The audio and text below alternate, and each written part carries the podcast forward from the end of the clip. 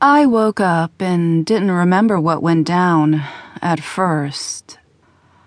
I was a wife who made a home for a husband and a little girl just off for an adventure at college. Melissa was all smiles as we dropped her off at her dorm. She quickly learned that she had so many things in common with her roommate, a redhead with dark rimmed glasses who showed off her vintage vinyl with a turntable to boot.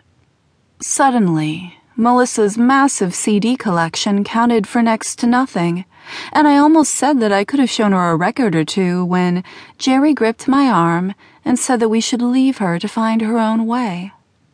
I cried as we drove back home, stopping for a quick bite to eat before my eyes started to grow heavy. But as he helped me into the house, and I was ready to turn down the sheets and find a good dream, Jerry stopped me at the foot of the stairs with a stern, sad look in his eyes. What is it? I asked. Misty is set up, he started. It's a good thing. The house feels empty without her, I admitted.